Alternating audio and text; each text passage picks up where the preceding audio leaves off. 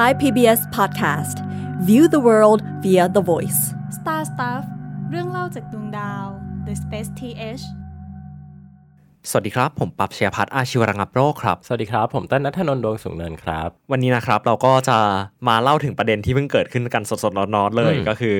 อยากมาเล่าให้ฟังว่าเมื่อวานเนี่ยผมกับพี่เติ้ลไปช่วยสถานทูตฝรั่งเศสทำงานงานหนึ่งขึ้นมาชื่อ The Year of Innovation สองพันยี่สิบสาม ครับก็เป็นงานที่ไทยกับฝรั่งเศสเนี่ยเขาอยากชูปีนี้ให้เป็นปีแห่งนวัตกรรมระหว่างสองประเทศนั่นเองครับซึ่งก็ในโอกาสนี้เนี่ยก็เลยทำให้มันมีการจัดงานขึ้นมาเนาะซึ่งในงานเนี้ยเราก็ได้ไปช่วยเหลือเขาเนาะแล้วก็พยายามรวบรวมบุคคลต่างๆที่มีชื่อเสียงทั้งในแวดวงของธุรกิจในแวดวงของอวกาศแล้วก็คนที่ขับเคลื่อนสังคมต่างๆนะฮะทั้งในไทยแล้วก็ฝรั่งเศสเนี่ยให้ได้มาเจอกันนะครับซึ่งแน่นอนว่าพอเป็นเราสองคนไปช่วยเนี่ยธีมของงานมันก็จะต้องเกี่ยวข้องกับอวกาศอยู่แล้วเนาะ เป็นที่ชัดเจนแต่ว่าหัวข้อที่เราจะมาพูดคุยกันในวันนี้ครับจะเป็นเรื่องของวรรณกรรมชิ้นหนึ่งนะที่เชื่อว่าพูดไปเนี่ยคุณผู้ฟังหลายคนน่าจะเคยมีโอกาสได้อ่านกันนะครับไม่ว่าจะเป็นตอนเด็กตอนผู้ใหญ่หรือว่าตอนไหนเองก็แล้วแต่เนี่ยนะครับวรรณกรรมที่เราจะหยิบมาพูดถึงกันในวันนี้ก็คือเรื่องเจ้าชายน้อย Little Prince นั่นเองปั๊บเคยอ่านเรื่องเจ้าชายน้อยมาก่อนไหมครับเคยครับเมื่อก่อนเนี่ยผมสารภาพว่าผมเป็นคนที่ไม่เชื่อไอ้คำพูดหนึ่งที่มักจะมากับเจ้าชายน้อยคือคนจะชอบพูดว่าเออเวลาอ่านเจ้าชายน้อยตอนเด็กตอนอายุมากขึ้นตอนแก่เนี่ยจะรู้สึกไม่เหมือนกันตอนเด็กๆผมก็คิดว่าเออมันอะไรวะแบบมันเหมือนพูดลอยๆอะไรเงี้ยแต่ว่าตอนเด็กผมได้อ่านฮะแล้วแบบเมื่อช่วงปีที่แล้วผมก็ได้กลับมาอ่านอีกรอบนึงแล้วก็รู้สึกว่าเออมันจริงว่ะว่าแบบมันได้เห็นคอนเท็กซ์อะไรที่แตกต่างกันออกไปจริงๆแล้วก็เรื่องเจ้าชายน้อยเนี่ยครับก็เป็นวรรณกรรมที่โด่งดังมากเนาะของฝรั่งเศสแล้วก็เป็นหนึ่งในสิ่งที่สถานทูตฝรั่งเศสเนี่ยเขาชูโรงขึ้นมาในงานที่เราเพิ่งไปช่วยจัดมาด้วยใช่ครับแอบเล่าเนื้อเรื่องให้ฟังสั้นๆละกันนะครับสำหรับใครที่อาจจะยังไม่รู้จักกันเจ้าชายน้อยเนี่ยเป็นหนังสือเขาเรียกว่าเป็นวรรณกรรมเยาวชนเนาะก็คือถูกเขียนขึ้นมาโดยคุณคนหนึ่งนะฮะซึ่งเขาเป็นเป็นนักบินนะครับเป็นนักบินในสมัยช่วงยุคประมาณสักปีหนึ่งพันเก้าร้อยกว่าๆหนึ่งพันเก้าร้อยนิดๆซึ่งในตอนนั้นเนี่ยการเป็นนักบินเนี่ยมันพี่รู้สึกว่ามันเป็นสิ่งที่เท่มากเลยนะแล้วมันเป็นแบบมันมาพร้อมกับภาพนักผจญภัยอ่ะคือถ้าใครนึกภาพไม่ออกให้นึกภาพว่าก็จะแบบใส่แว่นนะใส่แว่นกันลมหนาๆใส่หมวกหนังใส่เสื้อแจ็คเก็ตหนังแล้วก็ขับเครื่องบินนะฮะไปยังที่ต่างๆซึ่งก็โหมันเท่มากเลยนะครับซึ่งคนที่เขียนเรื่องนี้เขามีชื่อว่าคุณองตวนเดอซางชูเปรีนะครับเป็นชื่อฝรั่งเศสซึ่งคุณคนนี้เขาเขียนในช่วงที่เรียกได้ว่าเป็นช่วงที่สังคมในตอนนั้นเนี่ยเรียกได้ว่ามันมีความ desperate อ่ะอืมมันอยู่ในช่วงสงครามเนาะเพราะแบบมันเป็นยุคต้นศตวรรษที่ยี่สิบอะฮะก็คือแบบช่วงที่โลกกำลังวุ่นวายกับสงครามโลกครั้งที่หนึ่งสงครามโลกครั้งที่สองครับ desperate นี่ภาษาไทยต้องใช้คำว่าอะไรค่อนข้างหดหู่สิ้นหวังอะไรเออค่อนข้างนะครับค่อนข้างน่าหดหู่สิ้นหวังเนาะแล้วก็ตอนนั้นเนี่ยถ้าพูดตรงๆก็คือใครใช้ชีวิตก็ใช้ชีวิตไปคือชีวิตใครชีวิตมัน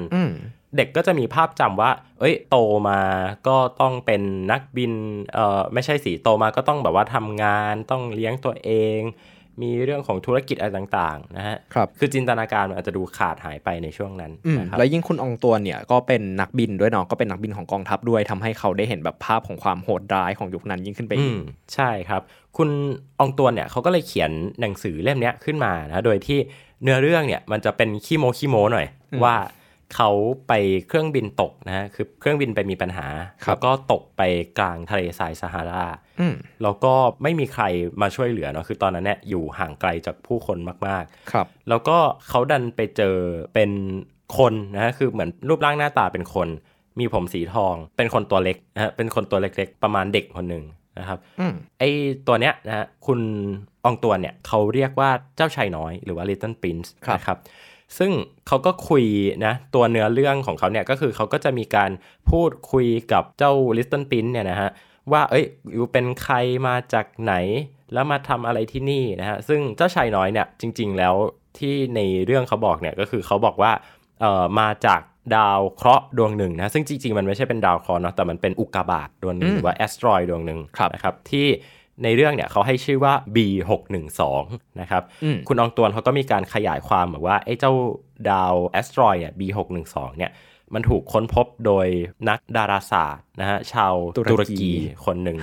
นะครับซึ่งความตลกก็คือเขาบอกว่าตอนแรกเนี่ยที่มีการค้นพบดาวดวงเนี้ยไอ้คุณนักดาราศาสตร์ที่ไปค้นพบเนี่ยเขาก็ไป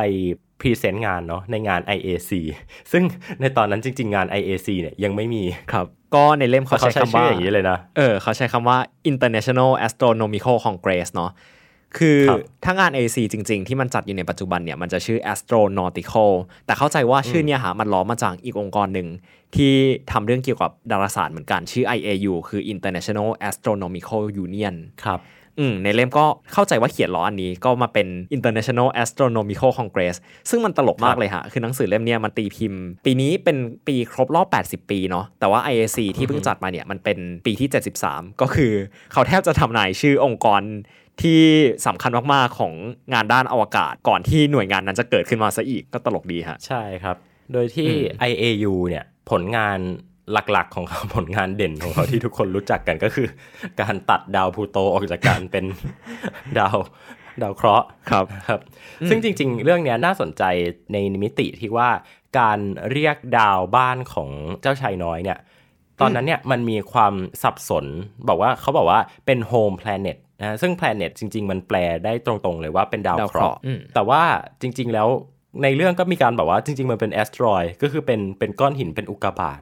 ถ้าเรามาอ่านในยุคนี้เราอาจจะงงๆกันว่าไอ้สรุปมันเป็นอุกกาบาตหรือเป็นดาวเคราะห์กันแน่แต่ในยุคนั้นน่ะในยุคที่วัตถุบนท้องฟ้าเราจะเรียกอะไรก็เรียกไปเถอะครับดังนั้นก็ไม่รู้สิคืออาจจะไม่ได้สงสัยมากมั้งอาจจะไม่ได้มีความเอ๊ะมากมั้งอืมก็คือจริงๆนิยามของพวกดาวเคราะห์อะไรแบบนี้มันเพิ่งเกิดขึ้นมาเมื่อไม่กี่ปีมานี้เองฮะเมื่อก่อนหน้านี้คือแบบมันไม่ได้มีนิยามที่เป็นแบบอย่างเป็นทางการจริงๆจังๆก็คือโอเคอันไหนที่แบบคิดว่ามันควรจะจัดอยู่ในกลุ่มไหนมันก็จัดอยู่ในกลุ่มนั้นแหละอันไหนที่แบบดูเป็นดาวเคราะห์ก็เป็นดาวเคราะห์อันไหนที่ดูเป็นอุกกาบาตก็เป็นอุกกาบาตเพราะฉะนั้นมันจะมีความค่อนข้างคลุมเครือจนกระทั่งเมื่อแค่หลักสิบปีมาเนี้ยฮะที่ ไอ เอ ยู เขามาตัดสินใจแล้วว่าเออนิยามมันคลุมเครือเกินไปเพราะฉะนั้นเราก็ควรมีการกำหนดนิยามแบบจริงๆจังๆจนเป็นที่มาของนิยามที่ทำให้ดาวพลูโตถูกตัดออกไปจากการเป็นดาวเคราะห์นี่แหละใช่ครับซึ่งคุณอองตวนเนี่ยเรียกได้ว่าเป็นคนที่ติดตามข่าวสารด้านวงการดาราศาสตร์พอสมควรเลยนะเพราะว่าในหนังสือเนี่ยเขาก็มีการเขียนแซะๆตลกๆนะฮะบอกว่าดาวเคราะห์ที่เรารู้จักกันเนี่ยก็จะมีดาวพุธบ้างดาวศุกร์บ้างโลกดาวพฤหัสอะไรก็ว่าไปนะครับแต่ว่าถ้าเป็นดาวที่อยู่ห่างไกลออกไปหรือว่าไม่ค่อยมีความสำคัญมากๆเนี่ยคือถ้าพูดตรงๆก็คือในตอนนั้นเนี่ยคอนเซปต์ของดาวเคราะห์นอกระบบสุริยะหรือว่า exoplanet เนี่ยคือมันยังไม่เคยมีการถูกยืนยันจริงๆเลยนะว่ามันมีสิ่งที่เรียกว่า exoplanet หรือว่าดาวเคราะห์นอกระบบสุริยะครับนะครับดังนั้นการที่บอกว่าเอ้ยมันมี planet ดวงอื่นอยู่เนี่ยเขาก็จะพูดถึง planet ที่เป็น planet ในระบบสุริยะเป็นหลักละกันนะครับซึ่งในเรื่องเขาก็ไม่ได้ระบุแหละว่าเฮ้ยเจ้าชายน้อยจริงๆคือมาจาก exoplanet หรือว่าเป็น planet อยู่ใน solar system ของเราแต่เอาเป็นว่าเขามาจากดาวที่ไม่ได้มีความสลักสำคัญอะไรมากก็เลยไม่มีการตั้งชื่อที่เป็นชื่อสวยๆงามๆนะครับก็จะใช้เป็นตัวเลขแทนพี่อ่านเล่มฉบับภาษาอังกฤษใช่ไหมฮะใช่ครับคือตอนนี้ในมือผมมีเล่มภาษาไทยอยู่เป็นเล่มตีพิมพ์ครบรอบหกสิบปีแปลสำนวนของคุณอัมพันธ์โอตระกูลฮะที่พี่บอกว่าแบบมี Mars มี Jupiterใช่ไหมผมชอบแปลไทยมากเลยผมเพิ่งเห็นเขาเขียนว่าดีว่านอกจากดาวพระเคราะห์ใหญ่ๆอย่างเช่นโลกดาวพฤหัสบดีดาวอังคารดาวพระศุกร์ซึ่งเราตั้งชื่อให้แก่มันแล้วยังมีดาวอื่นๆอีกมากมายนับพันดวงซึ่งเล็กมากผมชอบคำว่าแบบดาวพระศุกร์มากเลยอ่ะใช่ไหมเออมันน่ารักเขาแปลไพเราะมากเลยเนาะอืมรู้สึกว่าเออจริงๆเล่มที่ผมถือมันก็แปลมานานแล้วของผมมันตีพิมพ์ปีสองพันห้าร้อยสี่สิบหกไม่แน่ใจว่าสำนวนนี้แปลเมื่อไหร่ฮะแต่ว่าเออคำศัพท์มันก็ดูเข้ากับช่วงยุคที่หนังสือเขียนมาจริงๆนะว่าแบบโอ้ดาวพระศุกร์อะไรเงี้ยจริงดีไม่มีแบบในเล่มคุณอองตวนไม่ได้พูดถึงดาวยูเรนัสดาวเนปจูนไม่งั้นเราอาจจะเห็นชื่อแบบดาวเกตดาวมฤตยูโผล่เข้ามาด้วยเออ ครับ ก็เอาเป็นว่าคุณอองตวนเนี่ยเขาก็เรียกได้ว่ามีความติดตามข่าวสารนะอย่างที่บอกไปว่าเขาเอ่อมีการล้อชื่อของการตั้งชื่อดาวนะครับว่าจริงๆ Little Prince เนี่ยไม่ได้มาจากดาวที่แบบเป็นดาวศุกร์หรือว่าดาวอะไรหรอกแต่ว่าเป็นดาวดวงเล็กๆที่ไม่ได้มีความน่าสนใจมากเท่าไหร่นะครับแล้วมีการค้นพบ โดยนักดาราศาสตร์นั่นแหละนะครับซึ่งดาวที่เขาเดินทางมาเนี่ยก็คือดาวเคราะห์น้อยที่สามสองห้าหนึ่งครับก็คือเขาเหมือนจะรอว่าโอ้แบบนักดาราศาสตร์ไม่ค่อยเห็นว่ามันสำคัญเท่าไหร่เพราะว่าเป็นดวงเล็กๆก็เลยแทนที่จะตั้งชื่อให้ก็ตั้งเป็นตัวเลขเนาะก็แอบแบบแซะๆขำๆกับวงการดาราศาสตร์นิดหน่อยใช่ครับแต่ว่าจริงๆแล้วเนี่ยดาวที่เจ้าชายน้อยมาเนี่ยมันชื่อ บี หกหนึ่งสองก็จริงก็ไม่ได้ต่างกันเท่าไหร่แต่ว่าโอเคก็มันมันก็มีชื่อของมันฮะครับเออจริงๆมันมีเกร็ดน่าสนใจก็คือดาวที่เจ้าชายน้อยเดินทางมาเนี่ยภายหลังเนี่ยมันมีการเล่นกับคำนิดนึงนะคือมันมีการค้นพบอุกกาบาตนะฮะที่มีตัวเลขระบุว่าสี่หกหกหนึ่งศูนย์นะครับซึ่งสี่หกหกหนึ่งศูนย์เนี่ยเขาก็ลองเอาไปคำนวณออกมาว่าถ้าเราแปลงออกมันเป็นเลขฐานสิบหกเนี่ยมันจะได้ตัวเลขว่า บี หกหนึ่งสอง พอดีซึ่ง บี หกหนึ่งสอง เนี่ยตรงกับดาวที่เจ้าชายน้อยเดินทางมานะครับเขาก็เลยมีการตั้งชื่อไอ้เจ้าดาวสี่หกหกหนึ่งศูนย์เนี่ยซึ่งภายหลังเอามาแปลงออกมาได้เป็น บี หกหนึ่งสอง เนี่ยว่า บี หกหนึ่งสอง ซึ่งมันก็คือ บี หกหนึ่งสอง นะครับในภาษาฝรั่งเศสนั่นเองเออซึ่งไอ้การค้นพบดาวดวงนี้นะฮะมันก็ถูกค้นพบโดยกล้องโทรทัศน์อวกาศตัวหนึ่งนะที่ชื่อว่า NeoWISE หรือว่าอุปกรณ์ Wide Field Infrared Survey Exploration นะครับครับของ NASA อันนี้ก็คือสรุปเนื้อหาสั้นๆละกันนะครับว่าเขาไปเจอกันแล้วก็มีการแนะนำตัวกันว่ามาจากดาวอะไรแต่ว่าทีเนี้ยความน่าสนใจของวรรณกรรมเรื่องเนี้ยก็คือมันจะมีบทสนทนาที่คุณอองตวนเนี่ยคุยกับเจ้าชายน้อยในเรื่องต่างๆเรื่องชีวิตเรื่องความสัมพันธ์นะครับซึ่งเจ้าชายน้อยเนี่ยเขาก็มีมุมมองที่เรียกได้ว่าเป็นมุมมองของเด็กอะมุมมองว่าเอ้ยทำไมผู้ใหญ่โตมาแล้วเป็นแบบนี้นะเพราะว่าจริงๆแล้วเนี่ยเจ้าชายน้อยเนี่ยเป็นคนที่อยู่คนเดียวบนดาวดวงนั้นแล้วเขาก็ไม่มีเพื่อนเลยเพื่อนคนเดียวของเขาก็คือดอกกุหลาบปากแซบคนหนึ่งใช่แล้วก็ดอกหนึ่งโอเคดอกกุหลาบปากแซบดอกหนึ่งนะครับซึ่งชอบพูดจากกวนๆน่ะเออชอบแซะชอบแขวะนู่นแขวะนี่อะไรเงี้ยแต่ว่าก็เป็นเพื่อนคนเดียวที่เขามีทีนี้เจ้าชายน้อยก็เลยรู้สึกว่าเอ้ยไม่อยากอยู่กับไอ้เพื่อนคนนี้ละปากดีเหลือเกิน ก็เลยเลือกที่จะบอกลา แล้วก็เดินทางไปยังดาวต่างๆนะครับก็ไปเจอแบบความงงๆอ่ะของความเป็นผู้ใหญ่บางทีก็ไปเจอดาวที่มีเจ้าของดาวเป็นนักธุรกิจอะไรเงี้ยก็วันๆก็จะคิดแต่เรื่องเงินเรื่องทองนะครับกำไรเท่านี้ได้มีตัวเลขเท่านี้แล้วอะไรเงี้ยแต่พอถามว่าแล้วคุณจะเอาตัวเลขพวกนี้ไปทำอะไรก็กลับตอบไม่ได้นะฮะหรือว่าอาจจะไปเจอกับดาวที่มีพระราชาปกครองก็พระราชาก็สามารถสั่งได้สั่งได้ทุกอย่างมีอำนาจมากๆเออก็คือพระราชาก็บอกว่าดาวดวงนี้เป็นของฉันดาวดวงนี้เป็นของฉันแล้วก็สั่งให้พระอาทิตย์ขึ้นพระอาทิตย์ตกได้อะไรแบบนี้แต่เจ้าชายน้อยก็แบบอะไรวะแล้วก็แบบจากไปฮะอืมอืมใช่ นะครับคือเขาก็เหมือนกับพยายามพูดถึงคนในสังคมในตอนนั้นเนาะว่ามันมีแบบโอ้มากมายหลากหลายประเภทนะครับที่ให้ความสำคัญกับสิ่งที่มันมันแตกต่างกันออกไปนะครับแต่เจ้าชายน้อยเนี่ยด้วยความที่เขาตัวเล็กมากเขาก็จะใส่ใจอะไรเล็กๆน้อยๆนะครับมันมีท่อนหนึ่งที่พี่ชอบมากเลยปั๊บมันคือท่อนที่คุยอยู่กับคุณอองตวนเนาะนะครับบนโลกนี่แหละแล้วก็เจ้าชายน้อยก็แบบซนน่ะถามนู่นถามนี่อะไรอย่างเงี้ยฮะในขณะที่คุณอองตวนกำลังแบบซ่อมเครื่องบินอยู่เพราะว่าจะจะต้องแบบว่าจะต้องรอดชีวิตเนาะจะต้องกลับบ้านเจ้าชายน้อยก็มัวแต่ถามอยู่ว่าแบบว่าเออเนี่ยทำไมกุหลาบถึงได้แบบว่ามีหนามนะอะไรอย่างเงี้ยคุณอองตวนก็แบบว่าลำคาญอ่ะแบบถามอยู่นั่นแหละอะไรเงี้ยก็เหมือนกระดุไปแล้วเจ้าชายน้อยก็เลยแบบจ่อยอ่ะแล้วก็บอกว่าคุณมองว่าเรื่องนี้มันไม่สำคัญเหรอดอกกุหลาบนี่มันมีหนามมาเป็นแบบแสนแสนปีอ่ะในขณะที่แบบว่าชีวิตของเรามันก็แค่เนี้ยทำไมคุณมองว่าเรื่องนี้ไม่สำคัญซึ่งมันดีมากเลยนะพี่ชอบอันนี้มากมันทำให้เราแบบตั้งคำถามอ่ะดังนั้นพี่ค่อนข้างที่จะตีความได้ว่าไอ้เจ้าชายน้อยเนี่ยมันเป็นเด็กที่ค่อนข้างช่างสังเกตอะแล้วก็ตั้งคำถามพยายามตั้งคำถามกับโลกต่างๆแล้วพี่ว่ามุมมองที่เขามีค่อนข้างน่าทึ่งเนาะคือการที่บอกว่า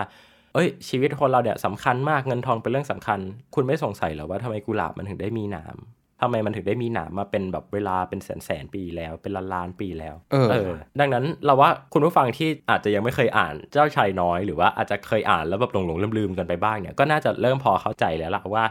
หนังสือเล่มนี้มันเป็นหนังสือเด็กก็จริงแต่ยิ่งคุณโตเป็นผู้ใหญ่ไปเรื่อยๆเนี่ยแล้วคุณกลับมาอ่านคุณจะเก็บรายละเอียดมันได้มากขึ้นเออจริงผมชอบมากเลยอ่ะผมกำลังคิดว่าเดี๋ยวหลังอ่านพอดแคสต์จบต้องไปอ่านอีกรอบแล้วใช่ครับครับทีนี้ย้อนกลับมาที่ที่ปัจจุบันเนาะนะครับ คุณอองตวนเนี่ยแน่นอนว่าเสียชีวิตไปแล้วนะครับคงไม่ได้อยู่มาพูดคุยกับเรานะครับแต่ว่าที่เราได้พูดคุยเนี่ยก็จะเป็นเรียกได้ว่าเป็นทายาทแล้วก็เป็นตระกูลของคุณอองตวนเนี่ยนะครับที่เขาเอาเรื่องของเจ้าชายน้อยเนี่ยมาเป็นแรงบันดาลใจในการทำฟาวเดชั่นตัวหนึ่งนะครับซึ่งก็ตั้งชื่อตามชื่อของคุณอองตวนครับเขาก็มีแคมเปญในการเอาหนังสือมาแปลเป็นภาษาต่างๆเพื่อที่จะให้เด็กๆอ่านได้เข้าใจนะครับแล้วก็ด้วยความที่ตัวหนังสือเนี่ยมันพูดถึงเรื่องวิทยาศาสตร์เนาะวิทยาศาสตร์แบบวิทยาศาสตร์ปรัชญาด้วยอ่ะ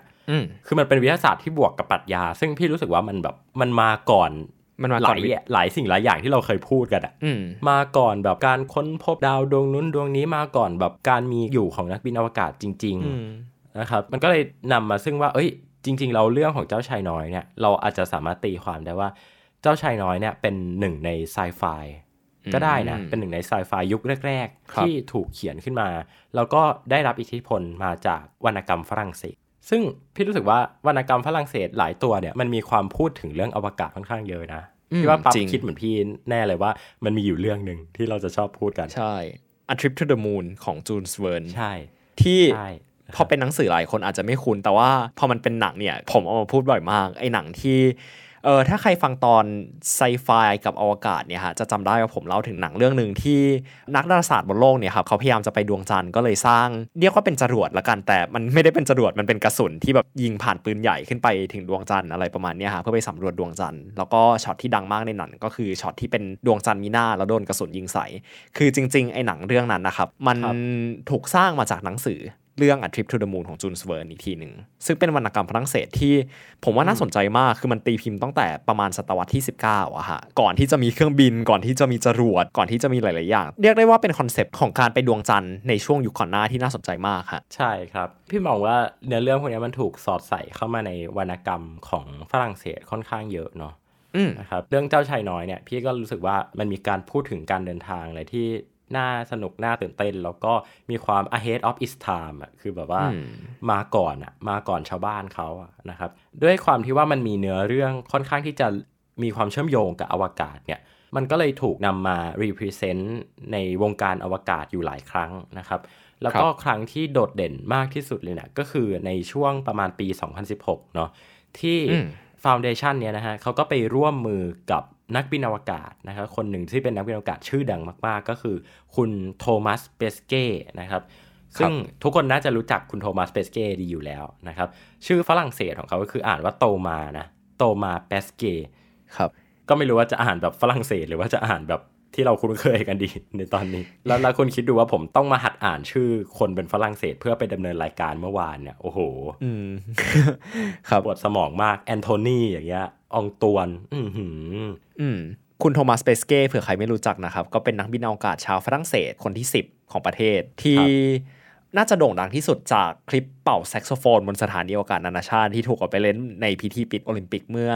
ปีที่ผ่านมาเฮ้ยสองปีแล้วเหรอสองปีที่ผ่านมาสองปีละเร็วเร็วมากเร็วมากครับฮะคุณโทมัสเปสเก้หรือว่าโตมาเปสเก้เนี่ยนะครับเขาก็เอาหนังสือเจ้าชายน้อยนะครับซึ่งเป็นหน้าปกที่ไม่แน่ใจว่าเป็นออริจินอลหรือเปล่านะแต่ว่าเป็นหน้าปกที่แบบดูคลาสสิกเออเออเป็นยุคคลาสสิกนะฮะเอาขึ้นไปอ่านบนอวกาศนะครับไปอ่านที่โมดูลคูโปล่านะครับคงไม่ต้องเดาเนาะว่าไปอ่านที่โมดูลไหนเพราะมันมันมันน่าจะเป็นโมดูลที่ขายดีที่สุดแล้วอะถ่ายรูปสวยที่สุดแล้วอะผมรู้สึกว่าแบบเป็นคือมุม ไอ จี ของสถานีอวกาศมุม ไอ จี มันคือมุม ไอ จี ของสถานีอวกาศนานาชาตินะครับคูโปล่านะครับคุณโทมัสเปสเก้เนี่ยเขาก็เอาไปอ่านแล้วก็ถ่ายภาพตัวเองหมุนๆนะฮะอยู่ในมุม ไอ จี ของสถานีอวกาศนานาชาติเนี่ยเอามาเป็นแรงบันดาลใจให้กับคนบนโลกมีการเอาตุ๊กตานะครับตุ๊กตาเจ้าชายน้อยนะครับขนาดเล็กมากประมาณวางไว้บนฝ่ามือได้นะครับเอาไปลอยๆอยู่ในเอ่อ ศูนย์จี นะครับอ่าอยากขี้โม้หน่อยว่าเจ้าวัตถุทั้งสองชิ้นเนี่ยไม่ว่าจะเป็นตุ๊กตาขนาดเล็กของเจ้าชายน้อยเนี่ยกับหนังสือของเจ้าชายน้อยเนี่ยเมื่อวานเราได้สัมผัสของจริงมาแล้วเออก็คือเขามาตั้งไว้ที่สวนเบญใช่ครับคนที่เข้ามาดูแลเรื่องของเจ้าชายน้อยเนี่ยนะฮะในในยุคปัจจุบันเนี่ยก็คือคุณโอลิเวียร์ดาแกร์นะครับซึ่งคุณโอลิเวียร์เนี่ยแกเป็นหลานอะเป็นเนฟฟิวอะของคุณอองตวนอองตวนใช่นะครับเรียกได้ว่า เป็นคนใน Family อ่ะที่แบบว่าเอาเนื้อเรื่องเอางานที่เรียกได้ว่าเป็นวรรณกรรมอันดับต้นๆของฝรั่งเศสละกันที่คนมักจะรู้จักกันเนี่ย mm-hmm. นะครับมาใช้เพื่อเป็นประโยชน์ในการสร้างแรงบันดาลใจต่างๆนะครับแล้วก็ปีนี้นะจริงๆเขาครบรอบแปดสิบปีเจ้าชายน้อยพอดีนะครับใช่เมื่อวานเนี่ยครับก่อนที่คุณโอลิเวียจะไปขึ้นพาเนลตอนเย็นที่งานเนาะเราก็ได้มีโอกาสไปนั่งกินข้าวคุยกับคุณโอลิเวียเหมือนกันแล้วเขาก็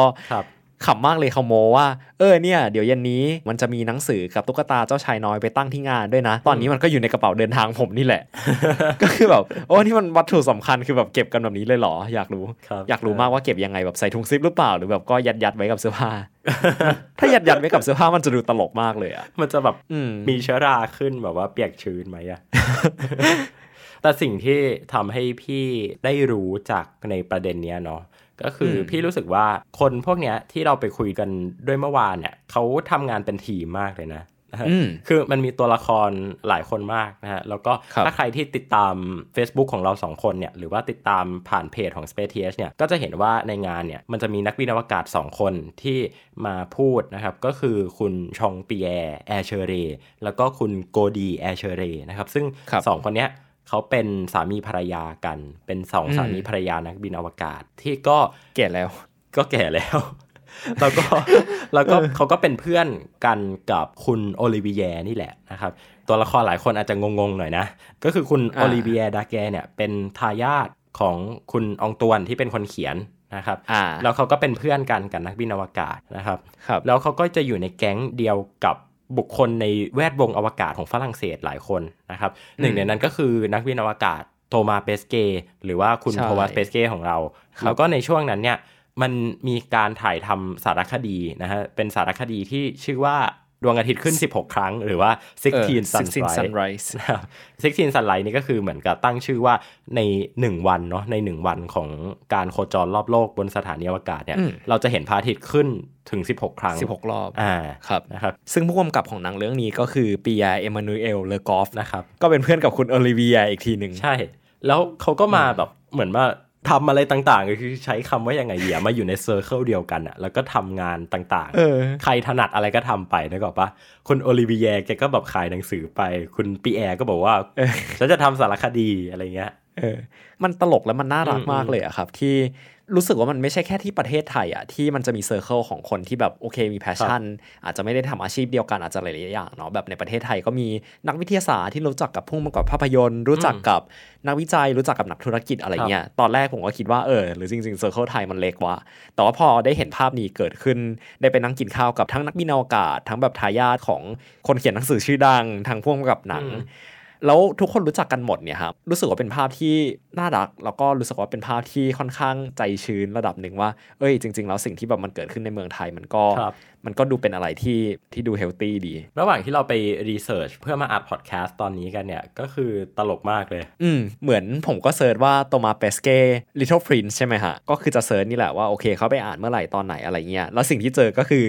ข่าวอยู่ในเว็บไซต์ Little Prince อันนี้ไม่ค่อยแปลกเท่าไหร่แต่ข่าวเนี่ยฮะมันเชื่อมโยงไปถึงสารคดีที่คุณเลอกอฟกำกับ